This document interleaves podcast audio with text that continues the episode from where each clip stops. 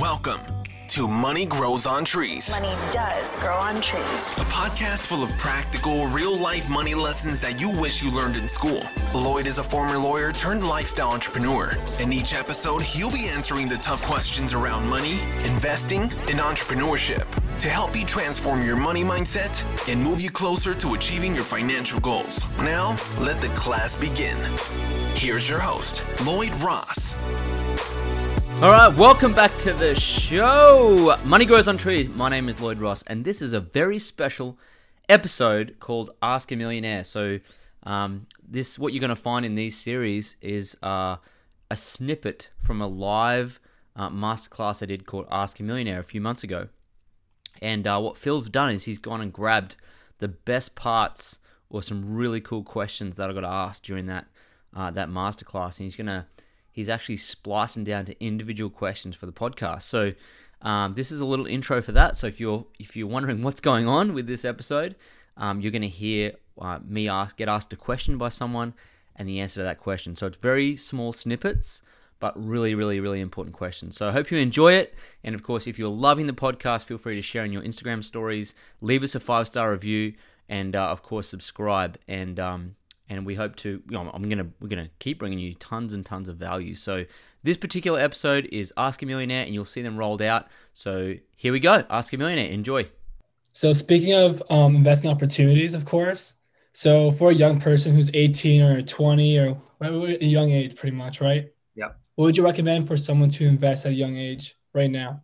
Um, what's up, Sebi? We're, we're mates from way back. He jumped on early on the call, and I was on a call. Yeah, I did. I came an hour earlier. I'm like, Yeah. "Who's Sebi? And he's like, oh shit, I think I'm on early. I'm like, see you soon. Anyway, what's up, man? Good to see you again. Um, Yeah. When you're 18, um, you know what? The most important thing is to develop the habits. It's like it's like saying to someone, what would you what would you give advice for someone who's 18 and wanted to get a really good body? It would be go to the gym and keep showing up and eat well until you start seeing results and develop the habits of doing that.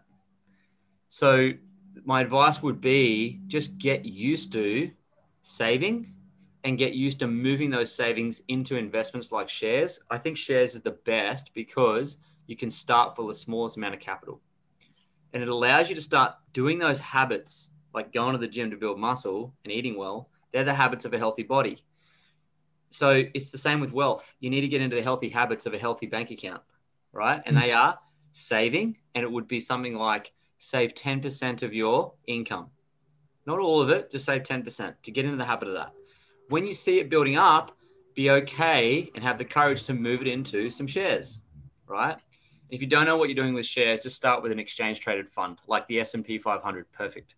Um, How about a Roth IRA investing in those index funds there?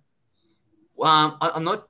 Roth IRA sounds to me like a bit like superannuation here in Australia. It's where you get tax. It's a tax-free account, right? tax break pretty much where, yeah, Can you touch that anytime you want, or is it for retirement only after a certain age? you can touch anytime you want, but if you do, you get penalized a lot for taxes. Okay. You could use it for your first time house home buyer. Great. Well, I think if you have a Roth IRA and there's some tax advantage to that, and you're buying an S&P 500 in that particular vehicle that can actually help you later to buy a house or pay your mortgage off or something like that, or even just keep it there for tax advantages and get some income later. Great, smart idea. Okay. Yeah, very smart.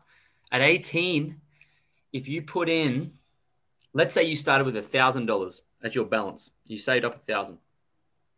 At 18, if you put five hundred dollars a week into that, then after I think it's gotta be careful what I say here. I think it's 17 years at a compound rate of eight and a half percent, where you'll have a million dollar balance. That'll put you at 35, 500 bucks a week, right? And I'm not, I'm fairly certain that's what it was. I did it yesterday. But of course, you're not just going to have 500 a week. Eventually, with your business and your job, you can lift that to a thousand. You can speed it up.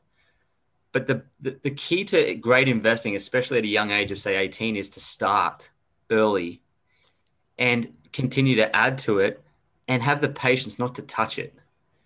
That is the hardest thing. You're like, yeah, that sounds great. I'm going to compound my money. I'm going to be a millionaire. And you will be if you don't touch it. But here's what happens in real life. In the real life of success, here's what happens. Let's say it gets to 100,000, right? You meet a girl. oh, I really love her. Oh, I really want to marry her.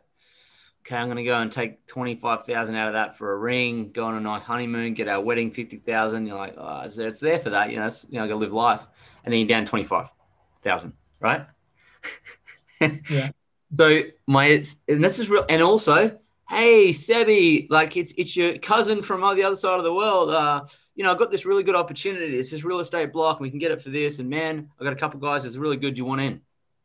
And all of a sudden, it's like the devil, um, you know, just kind of like testing you. Type Mm, Yeah, is a gamble sometimes. Well, it's just it's just this this this rush of blood that you get. Oh, that sounds like a good idea. I'm going to do that. I'm going to use all my money that I had a plan for in the first place, destroy the plan, and go into something completely different. Shiny object syndrome. Move my money to there, to there, to there, to there, to there, because someone brings an opportunity across your desk that looks good. The idea of your plan at a young age is to continually add in 10% of your income into this long-term S&P 500 index fund and keep adding to it and don't touch it. And that's sensible. That's sensible if you want to buy an engagement ring or get married or travel or start a business, whatever, do it in your own outside that. So don't rob yourself in one area to go and do something else. Thanks for joining us this week on the Money Grows on Trees podcast. If you like the show, you might want to check out our book, Money Grows on Trees, which you can find at lloydjross.com. Subscribe to the show on iTunes, leave a review, and feel free to reach out to Lloyd on Instagram at LloydJamesRoss. Ross.